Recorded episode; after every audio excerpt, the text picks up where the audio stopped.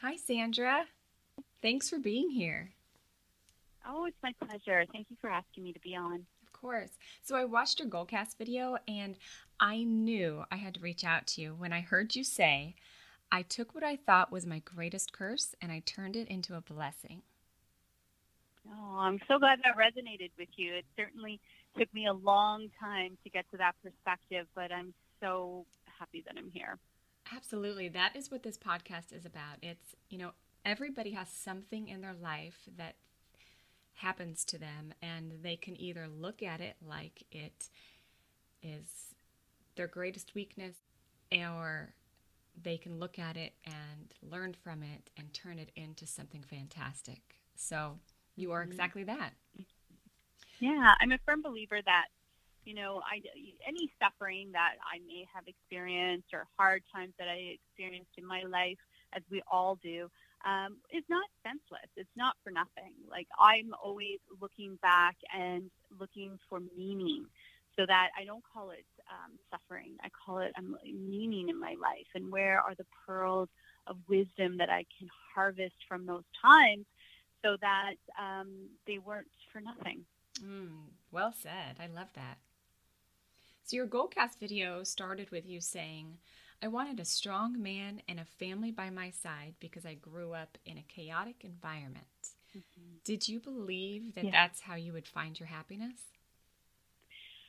Um, I guess like all little girls, uh, you know, I grew up in a home that was chaotic and violent, and there was a lot of mental illness, and my mother suffered from bipolar disorder and from morbid obesity uh, driven by food addiction. So my mom was not emotionally available to me, um, and that meant that you know I was very much neglected as a child. I, you know, no one really made sure if I had breakfast before I left for school. No one made sure that I was bathed or wearing clean clothes or anything like that. Um, and so, and, and, and it's so interesting to me because I have an eight-year-old daughter now, and I really didn't understand that I was neglected until I had my own child and I had my own routines of bath time with my daughter and story time and all that connection that I experienced with her and continue to experience with her. And I went, wow, wait a minute. Nobody, nobody did that with me. And so, mm-hmm. you know, not having a mother that was emotionally available and having a father that made me feel unsafe and there was violence in the home. Yeah, I, I you know, I just wanted my mm-hmm. safe, secure home. I wanted um, I guess the Hallmark card with the, you know, the husband by your side and the baby in the carriage and, you know, beautiful home at Christmas. And that's something that I always had wanted and thought that could make me happy. Um, and also something that had pretty much eluded me my whole life. I say that laughing. It's it's uh, probably the uh, next big nut for me to crack and hopefully help the world with. Yeah, it's it's funny how the thing that we feel like we want so much, it can actually subconsciously scare us into not ever letting it happen.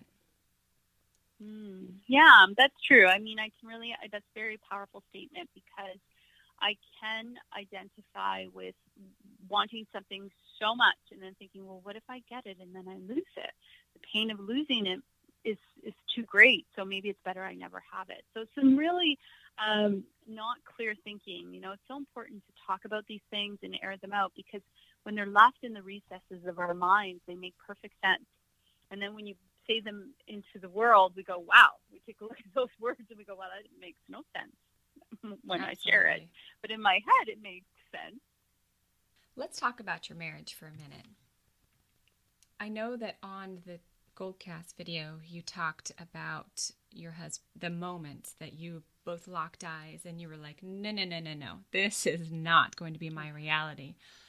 Did you live with that reality for a while, or was at that very moment did you know, okay, he has something inside of him and I'm leaving now before it comes out?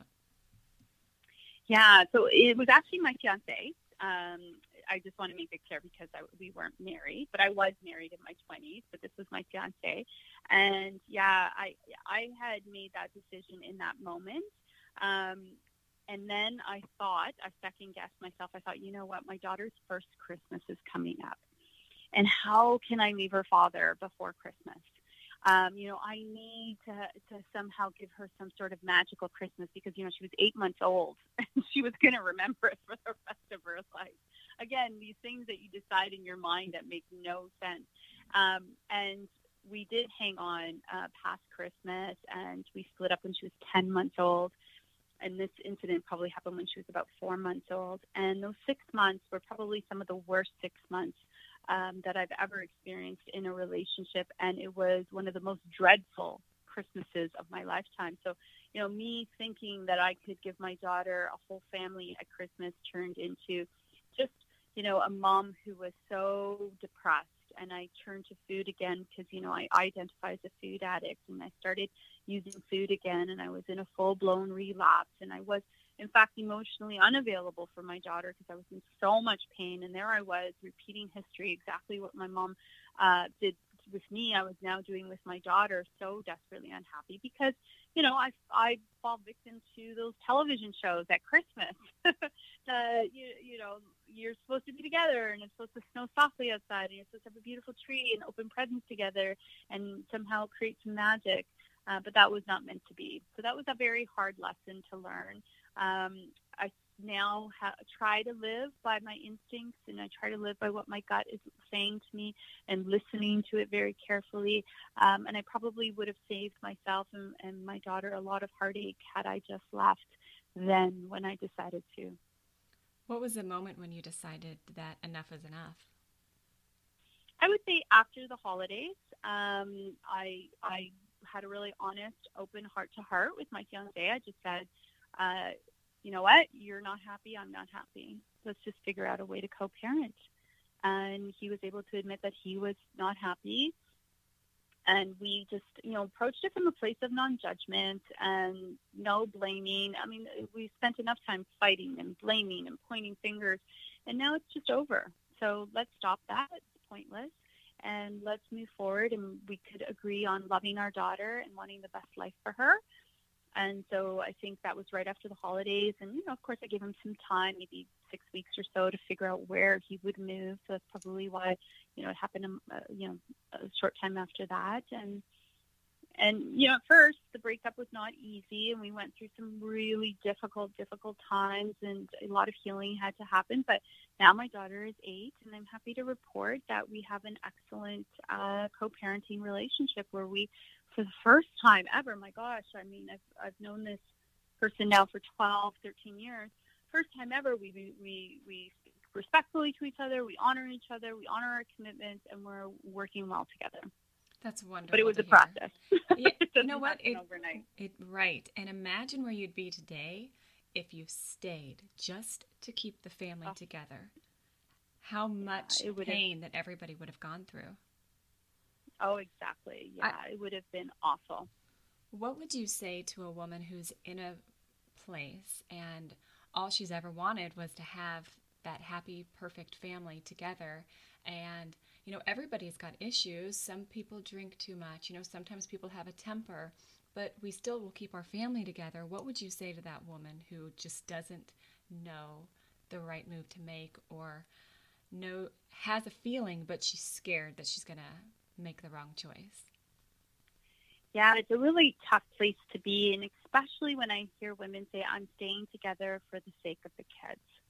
And here's the truth about that, or at least what I believe to be true.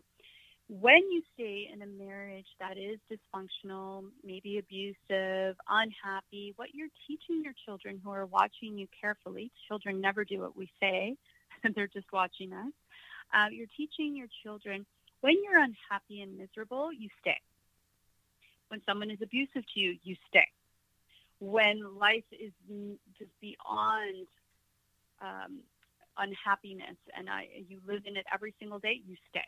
That's what you're teaching them. So you as a parent, I as a parent need to ex- show and be an example of the life I want my daughter to live. So I want my daughter to grow up and have a life where she loves herself, she cares for herself, she lets people in who treat her well, she treats people well, she brings the best of herself everywhere she goes.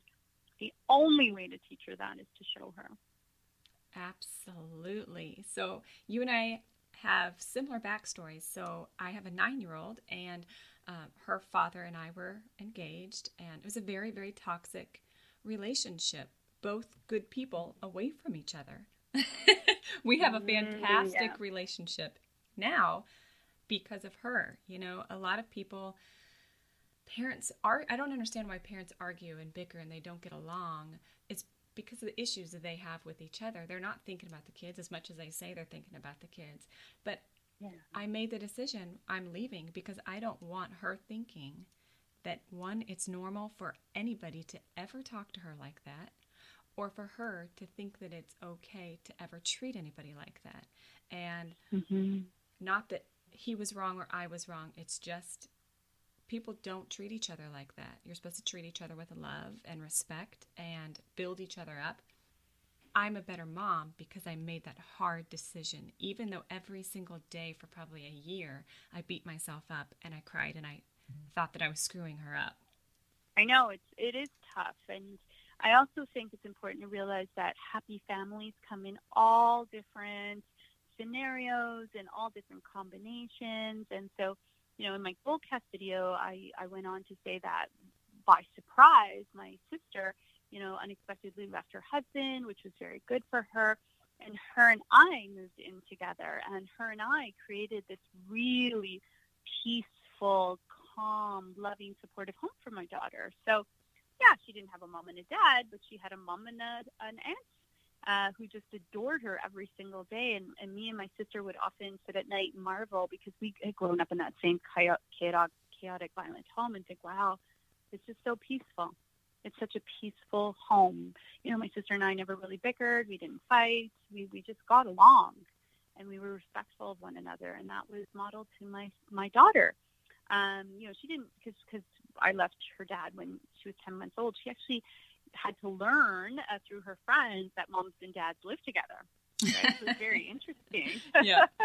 she didn't realize that, right? Her norm was you live with your aunt and your mom. And so when she saw it, it was like, what? Your dad lives with you? That's kind of weird. but you know what?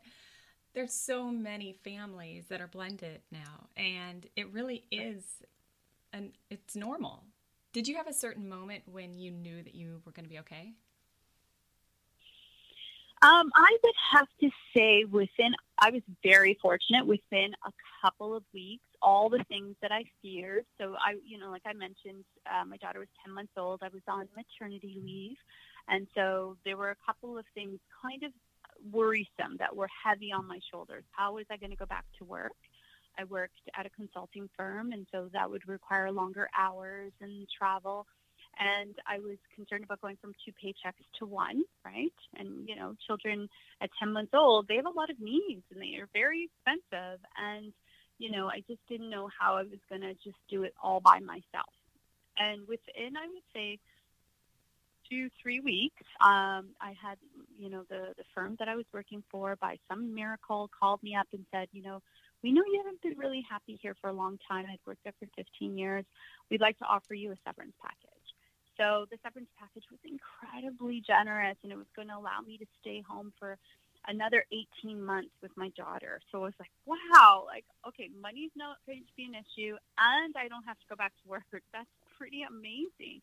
And then having my sister knock on my door literally one in the morning saying she was going to leave her husband, that now meant I wasn't going to raise my daughter alone. So within weeks, all the things that were keeping me stuck uh, were had been released it all figured it out. Because sometimes we don't want to make the jump until we know what the answer is, or as I call, it, we want a guaranteed net. And if I can't see the net, then I'm not jumping. Um, and there's a lot of boldness that comes when you jump and you don't see the net. That's really faith. You know, people often talk about having faith, and I always say, well, rubber hits the road when you don't have the answers and you have faith that it's going to work out, but you can't see it. There's no, it's not written in the on black and white paper. So that for me was a real test of my faith. And um, like every time in my life, when I rely on faith, it comes through. It's never failed me. You know what? I say that a lot that everything worth living for is on the other side of fear. Mm-hmm. Once you Mhm. take that step into the unknown, it's just like everything falls into place. You've been looking for that Yeah. certain piece of that puzzle and you've been searching everywhere and you're trying so hard. Granted, it's right in front of your face, but you're blind to it. And once you go around the corner and you just go a different direction, it's like, wow, it was there the whole time just waiting for me. When you decided to become a food addiction spe- specialist, you weren't some 100 pound fitness expert that wanted to help overweight people. You yourself had lost 100 pounds and knew the struggles of food addiction. Was hmm And and that also came from jumping, right? Because um, that you know being able to be on salary for uh, 18 months, I was uh, able to go back to school and get retraining, and that's where you know how we started the interview. That I took what I would consider the greatest curse in my life, which was being in my 20s, uh, and I would have been classified as morbidly obese, and my eating was out of control. In fact, my whole life was spinning out of control. I wish I could tell you it was just my eating, but I was in a bad marriage. So that was someone else, a bad marriage. Um, you know, he had his bad behaviors, but I had my food and I could binge eat, and we kind of left each other alone. And I was taking care of my mom with no boundaries at all. So I was just trying to save her. And when you try to save someone who's pretty sick, sometimes you get pulled under with them. Mhm. And I finally was off work for three months. I had a complete nervous breakdown. So I took, you know, I took one of the lowest points in my entire life, um, and those three months off to really catch my breath and get a perspective, and I rebuilt my life. Um, the, you know, I did lose 100 pounds over 14 years ago, and the doctors tell me only 2% of the population is able to do this. Only 2% of the population is able to lose 50 pounds and keep it off for more than five years. And so uh, I'm a little bit of an anomaly, and there's many people out there just like me. And the reason that I've had this success is because I treated my eating and my weight as an addiction. I didn't I didn't look for a diet. I didn't look for some magic potion or pill. Um, I just looked at it as an addiction. And the best addiction treatment that we have is to eliminate the drug. So for me, the drug are ultra processed foods. You know, food addiction is a bit of a misnomer because nobody's really addicted to chicken, broccoli, celery, like real foods. We're not addicted to them. We're addicted to food like substances. A Dorito, a donut, there's no food in there. If you look at all the ingredients, it's far more Mhm. chemical than food. Um, so I needed to eliminate these chemically engineered foods that are made to be highly addictive. Understand that the sugar industry has it's a billion dollar industry. They put a lot of science into making sure that you become addicted to their products. Why? Girl, you are greatest share of- speaking my language. Yes, I'm so glad you're saying this.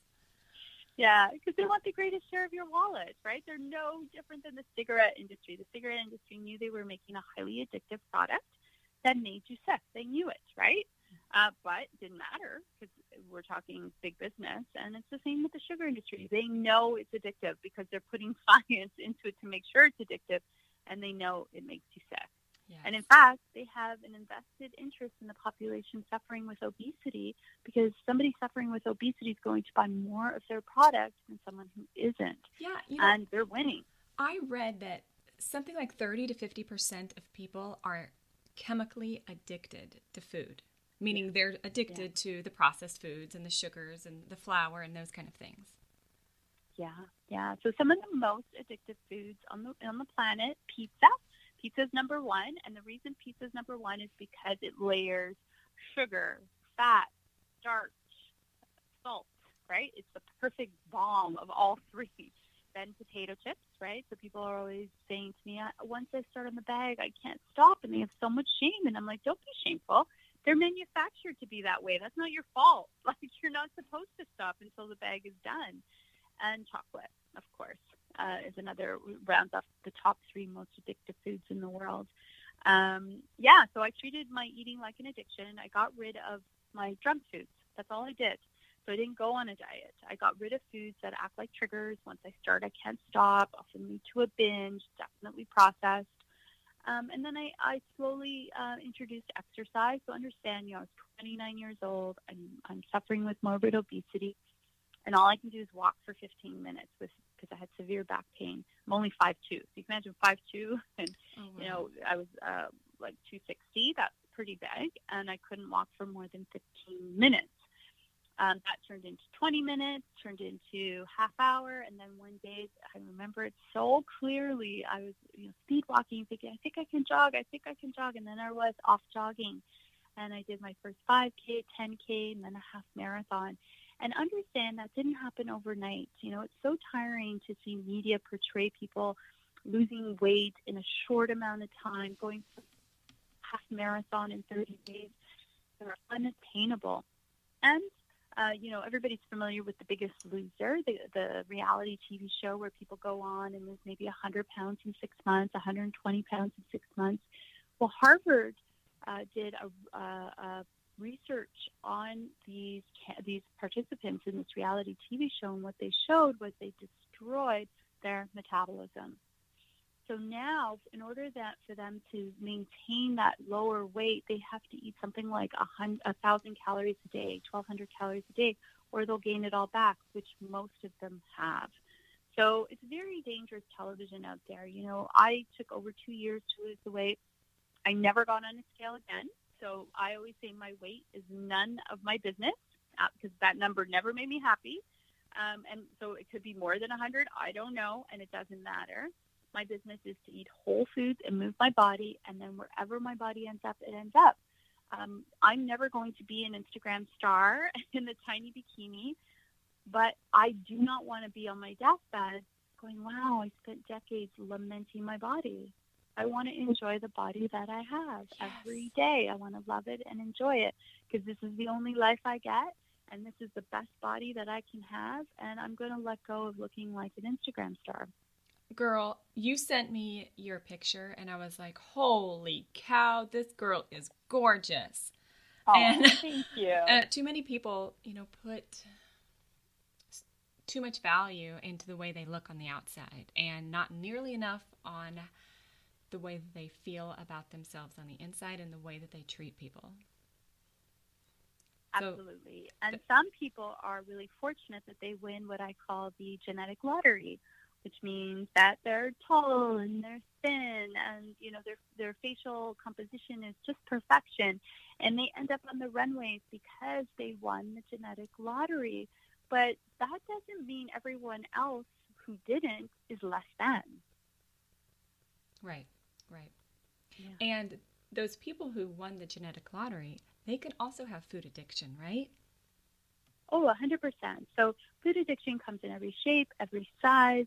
Um, I've worked with people in treatment centers who are a very healthy weight and their relationship with food is out of control and they're suffering consequences they do not want, but they can't stop. All their mental real estate is going to food and they're in a lot of pain, even though physically they're, you know, they look fine. They look great. So you went through all of this pain and chaos growing up and really trying to put a lot into yourself for personal growth. Um, and then you decided you're going to turn your pain into your purpose, and you went on to create the first residential treatment program for food addicts in Canada. Like, this is not like for Milwaukee or Ohio. This is like all of Canada, right? That's huge. Yes. Yeah, I was pretty excited about that. So, I, I call myself a pioneer. um, I created also Ontario's first eight week outpatient program that I'm super proud of. That's still uh, very much going strong. We've had hundreds of patients go through it, a lot of people. What I get most excited about, you know, of course, when you eliminate uh, processed foods, people will lose weight, and that's wonderful. Uh, what I get, I get super excited when people can start reducing some medicines. That's like, mm-hmm. wow. Yeah. And then my heart sings when people tell me that the mind chatter with food is gone. Mm-hmm. So that mind chatter of should I have it? Shouldn't I? Did I eat too much? Did I eat too little? Can I have more? Should I second? That constant mind chatter for them has been quieted. Then I know that they're safe, they're free, they're in the land of um, neutrality with food. Just returning food to its rightful purpose, just to nourish our bodies, honor our bodies, and have neutrality with food. So you enjoy it, but it's not a drive. Like you're not using food to numb out pain relief, you know, to obliterate feelings, none of that. So that's when I get super excited. And yeah, in the first 28 day residential treatment program, So lots of great work happening. I also sit on the board of Obesity Canada, uh, really a, an amazing organization st- started by Dr. Arya Sharma, and probably the top obesity doctor Canada, maybe the world. And he brought together a network of professionals so that we can start looking at obesity as a very complex problem with no easy answer. Uh, there's so many variables that go into why somebody would be suffering with obesity. Um, and also trying to end the stigma that goes along with it and the biases and offer people evidence based treatment plans because, as you know, another billion dollar industry is the diet industry. And there's tons of bad, bad information out there. So you can imagine somebody, you know, sitting at home not feeling comfortable talking to their doctors because doctors can sometimes be biased, mm-hmm. and then turning to Google for help mm-hmm. and being overwhelmed and bombarded with so much bad information. You know, it really is overwhelming. There's like 50 or more different words just for sugar. And, you know, yeah. everybody thought, okay, well, I'll just get light or low fat. And they don't realize that low fat is actually worse for you because if they're taking something out, they have to replace it with something else for yeah. it to taste better. Most likely that's sugar. So, and yeah, uh, like for example, it came out that you know soy is really bad for you. You really shouldn't have any soy. You definitely don't want to drink soy milk. So, is that true, or is that the dairy companies saying? Don't, know, don't have soy right? because you really should drink milk from a cow. That's much better from you than a plant. it's like it's very overwhelming for people and they just don't know where to start. Yeah. So there's evidence to prove that every single diet works. We actually have this evidence to prove that.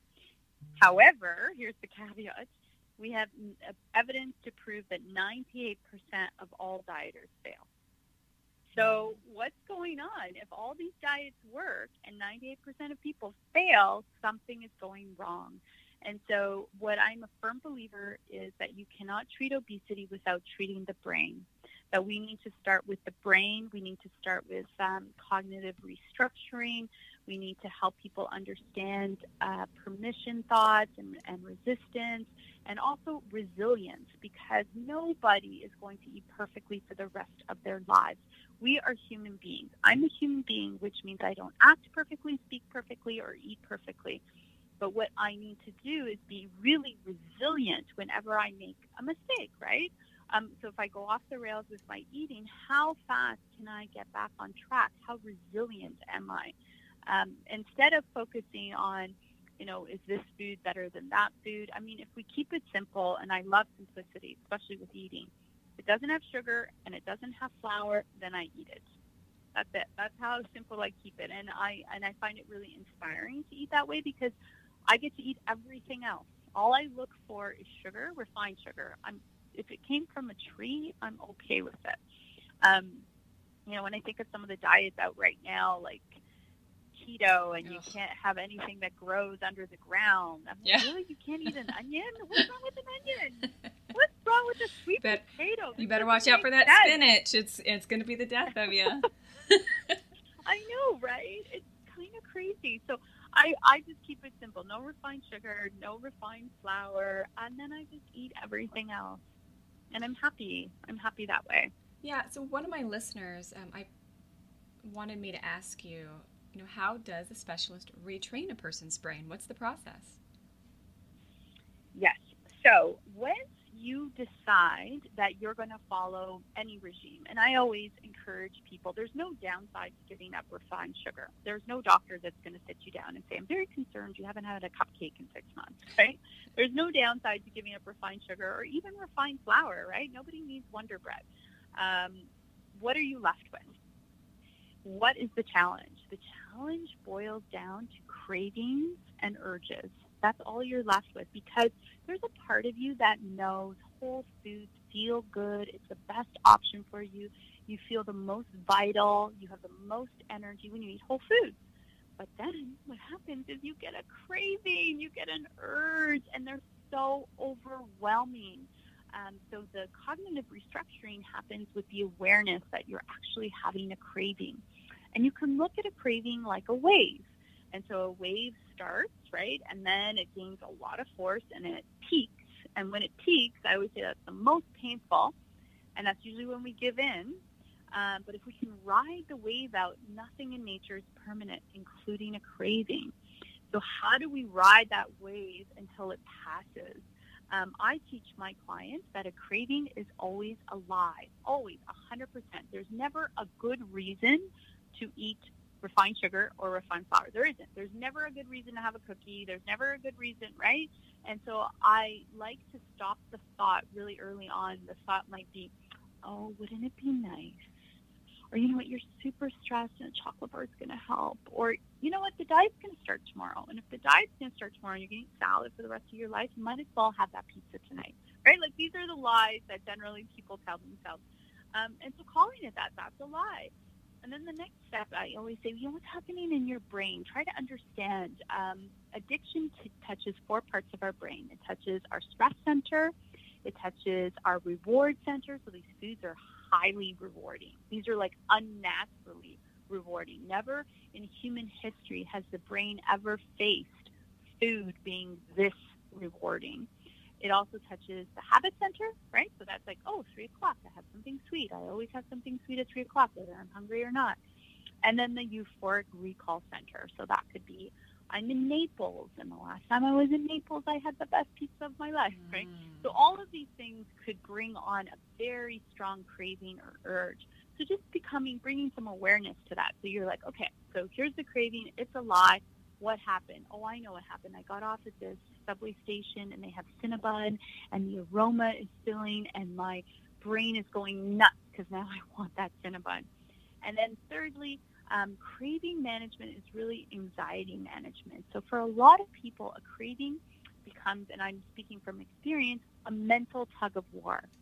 So I used to be a professional dieter in my 20s. So every Monday morning, I would start on my diet, my new crazy diet, and then by two o'clock, I'd have my first craving.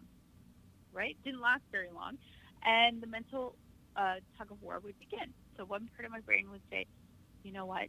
Just have a one piece. Don't have the whole cookie. Have like half, and you'll be fine. And the other part of my brain would say, no, you know, if you have that cookie, you're going to finish the box. Don't do it. And the other part of my brain would be, no, no, it's going to be different. You're on this diet. You'll get right back on the diet. And the other part of my brain would be like, please, like your weight is killing us. You can't do this. And back and forth, back and forth. And the only way I could shut that tug of war down was to eat. I would just eat it and get it over with.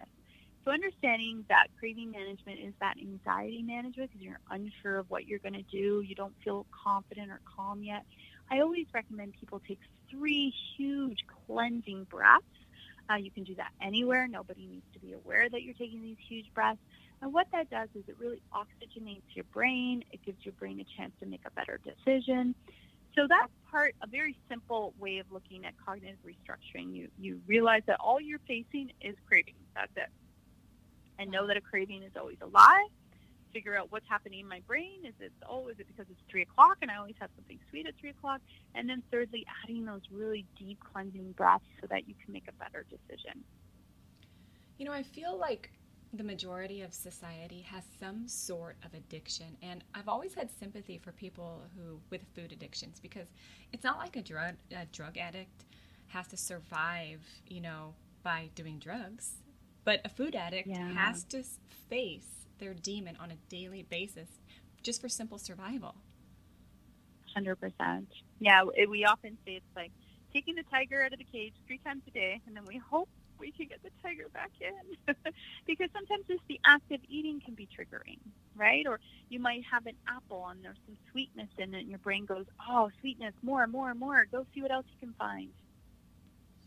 Do you do you ever see people who are trying to maintain that or corral that uh, tiger, the food addiction, and in doing so, they create a different addiction?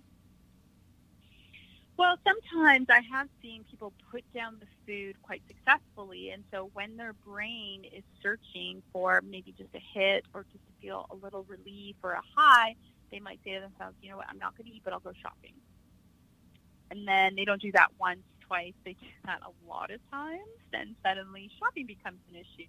or maybe it's gambling. You know what? I'm I'm going to have a reasonable dinner, and then I'm going to go past. You know, usually I would sit on the couch and I would do nighttime eating, but I think tonight I'll pass my time at the casino, and I'll still get that buzz from the casino. And again, you don't do that once, twice, but hundreds of times. You can actually create a new addiction. Then your brain's like, okay, we're not getting a high from food. We'll get our high from shopping or the casino or maybe a bottle of wine. So it's very easy to transfer over to other addictions if you're not careful. And the, you know, once you put your drug down, whatever that drug is, now it's time to start working on the drivers that brought you to this addiction right? And sometimes people don't want to face those drivers, so instead they'll do the shopping or the drinking or the casino. But that's actually the time to say, okay, I'm not going to use food. What what do I? What's going on here? Is it that I'm not good at relationships? Is it that I don't know how to manage my emotions? Is it that my job's too dysfunctional? I need to start cleaning up my life so that I don't need to use anything. Do you have any recommendation for those people that you know? I mean, guess anybody that's going to come to you has an addictive personality, but if when you start seeing that it's not just the food. Yeah, I, I see. I don't necessarily believe that there is an addictive personality. It's, it's so interesting that you say this because my sister brought this up this weekend, and she's like, "Oh, but they all have addictive personalities, right?" And I didn't know how to answer her in the moment. And I really actually just considered that these last few days. Um, no, I, you know, that's kind of I think we need to assume that everyone at their core is a good person and everyone at their core wants to thrive and flourish in this life. So addiction for me is really a brain-based thing happening. Whenever you ingest something that overwhelms your reward center, so you know, cocaine can do that, alcohol can do that, and food can do that. Um, and then you um, you start to form a habit around it. So now you realize, ooh, that felt really, really good. And you think there's, you know, there's people who say that was really good. I don't want to do that again for a long time. And then there's other people like that was really good. I need to do that right now again and again and again and again, and a fab and a habit forms. So if somebody is, you know, then develops another addiction, it's really the same model. You need to be abstinent from your drug. You need to kind of clean up the drivers. So it's really the same template no matter what the addiction is. So if somebody's struggling with this right now and they're listening to this podcast and they know that they have an addiction with food or they're by listening to you speak they're starting to realize that they have an addiction is there um, is there a healthcare provider, a, a, specific type of healthcare provider that they should be looking for, or places or phone numbers to call? What do you recommend? For sure. So I am a food addiction counselor. Um, so definitely you can look me up. My uh, uh, my website is sandraelia.com. That's S A N D R A E L I A.com. And my programs are online now. So uh, I've been able to offer them to people across the world. We meet every week on Wednesday nights, either in person if you live in Ontario, but you know I understand this podcast goes all over North America. If you can't come and meet me in person, then you can do it over Zoom. So Zoom is very similar to Skype, but the real um, success factor is having a community of people that you're tapped into and you get support every single week. We cannot do this alone. So my program is built on three pillars. The first pillar is eliminate your drugs, your addictive trigger foods. The second pillar is to be tapped into a community of people trying to do exactly what you're trying to do. And the third pillar is called spirituality and mindfulness because addictive eating is mindless eating. So one of those antidotes is mindfulness and also understanding that inside of all of us is this perfect place of strength, of calm, where we rage at no one, where we fear nothing. Compulsion does not live there. It's this center of magnificence that we were all born with. And so just tapping into that place, living from that place, selecting food from that place. And so these three pillars in my program, I call them a three-legged stool. And if you ignore one of the legs, it's going to be very difficult to stay up. So um, that's my program in a nutshell. And again, it's online, so anybody in the world can join. That's awesome. That is fantastic that you work with anybody all over the world. Mm-hmm. Yeah, I do one-on-one sessions, and I also do retreats. I have one coming up in May, and it's a five-day retreat in Northern Ontario, which is quite beautiful. We have wonderful lakes and forests, and it's a super bespoke um, event. It's five days. I select 14 people. I make sure that I have the right combination of people, the right so that people get the right treatment that they need. We have daily visits from a chef who's going to teach us how to make these foods delicious and easy to prepare that don't have refined sugar or refined flour. Every afternoon, we'll have a world expert give a talk. We'll have a yogi come in. We'll do nature walks, bonfires. It's a really beautiful event. Oh my gosh, I want to go. yeah, you're more than welcome. Sounds awesome. You know, some of the best things in my life have come from me getting outside of my comfort zone and meeting new people and finding a tribe of people that are alike me and that are like me. And so when you get away from the people who like for example, I'm sure you had to to a point remove yourself from your mother because her addiction was hard for you to on your addiction. And so I, when you have like-minded people that you're surrounding yourself with, you're more successful. For sure, for sure. And um, I had many therapists tell me that I should probably um, cut my mother out of my life. I chose not to go down that route simply because some of my core values is to be a good family member, a good daughter, a good sister. Um, so what I did with my mom was I created boundaries. So the boundaries, what they allowed me to do was decide how much time, effort, money I would give her and then I would walk away. So that way I could fulfill my value of being a good daughter, but also not give to the point where I had nothing left. So boundaries really helped save um, that relationship. That's wonderful. Have you been able to help your mom? No, she passed away uh, 12 years ago, but we were able to redefine our relationship, and I came to complete peace um, before she passed away, but she passed away from food addiction and obesity. I'm sorry to hear that, but that's wonderful that yeah. you guys were able to work through that. And mm-hmm. yeah. yeah. All right. So, Sandra, we're going to change it up a little bit because this is always a very serious kind of show. We're talking about real life stuff. I always want to end it with a, you know, change the pace a little bit. So, mm-hmm. I'm going to ask you really off topic questions. All right. So, who is your celebrity crush? Oh, Bradley Cooper. Oh, did I you see A Star is Born?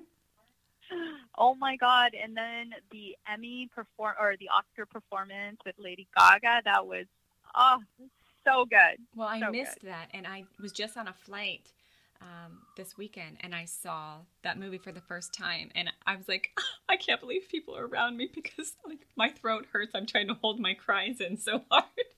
oh, I know. It's so good. Oh, it's so great. All right. So who's your most unlikely celebrity crush? Unlikely celebrity crush? What do you mean? Like somebody that I wouldn't like? Well, okay, for example, um, I love the guy from King of Queens. Oh, okay.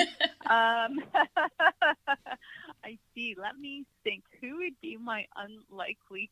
Oh my God! I Howard Stern. Ugh. Really? I don't. I don't. I don't like his energy.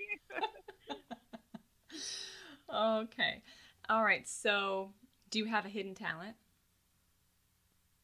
Um, I think dancing. Yeah. So I'm taking, I'm 46 and I'm finally taking dance lessons because I've always wanted to my whole life. And oh, I really you. love it. Awesome. What kind yeah. of dancing? Burlesque. I find it to be really um, Girl. powerful. Yeah. Are you dancing in a martini glass? I'm dancing in a studio with private lessons where oh, nobody awesome. can watch me. Okay, so are you guys never going to perform? This is just for the the class. Um, well, my instructor and I have uh, had many discussions about this because she says as a burlesque dancer you have to tassels, and I refuse to do that. So oh. I have to. We have to work something out. We have to negotiate costumes, and if she will allow me to have uh, more modesty, than I will get on a stage. But I will not strip down to tassels well, unless they're massive tassels. I thought that um, you wore corsets. I mean, that's what Christina Aguilera wore. And I know, I know. But she, my my teacher, I love her. She's very uh, like old school, traditional. What it actually means to be a burlesque dancer. Oh so we're talking about from like the 40s and 50s, and so she's very true to the art. Well, at least she's working with you because I think that would be my big no too. I'm not wearing tassels anywhere. yeah. oh man. Mountains or the beach? Um, mountains. Yeah. Uh, where, where's your favorite place? Um, I went hiking in Wicklow Mountains in Ireland, and it was uh, truly one of the most magical hikes I've ever been on. Mm, it sounds beautiful. If there was one message you could leave with the world, what would it be?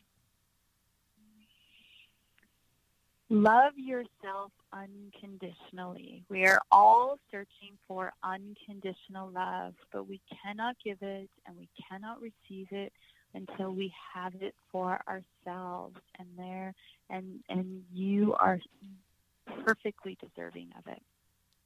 Beautiful. I couldn't have said that better myself. Oh, what a pleasure. so you're creating the smile effect every single day through your work and just by being you. What's something that makes you smile? My daughter. She is, uh, I always say, my daughter is proof that dreams come true. I had her later in life. I had her when I was 38 years old. And I always say, God bless me with Sophia, and I will be grateful for the rest of my days. Oh, they are such just a blessing, aren't they? Yeah. They can be such saviors in their own way. I tell my girls all the time that they saved me from myself. Yeah, and and teachers of unconditional love both ways. Like she just loves me so yes. unconditionally, and I've never experienced that before in my life. And and of course, my love for her is so pure and unconditional. Like there's nothing that she could ever do that would change the way I feel about her. Yeah, it's beautiful. All right, so what do you have planned for 2019? I know that you've got the retreat coming up, but what what else are you doing? I'm going to be writing my book finally. So I'm super excited about that. I'm just in the planning stages right now, but I am I've I've been for a couple of years people meet me and say, What's the name of your book? So have you written your book? Where can I find your book? And there is no book. Um, so I feel like it was the universe's little nudge, like it's time, it's time, it's time. And the stars have aligned and so that is what I would like to have done before the year is out. That's awesome. And do you have a name for it yet, or is that still to come? Still to come, but it'll definitely about be about my personal journey and addictive eating, destructive eating, uh, something along those lines. Awesome. Well, Sandra, thank you for being true to yourself and not being afraid of how people would respond to your honesty. I'm sure it hasn't been an easy road, but um, nothing worth living for is easy, so it's worth it. And you're not only healing yourself, but helping countless people from their own inner demons. So thank you so much for being so open and being here. My pleasure. Thank you.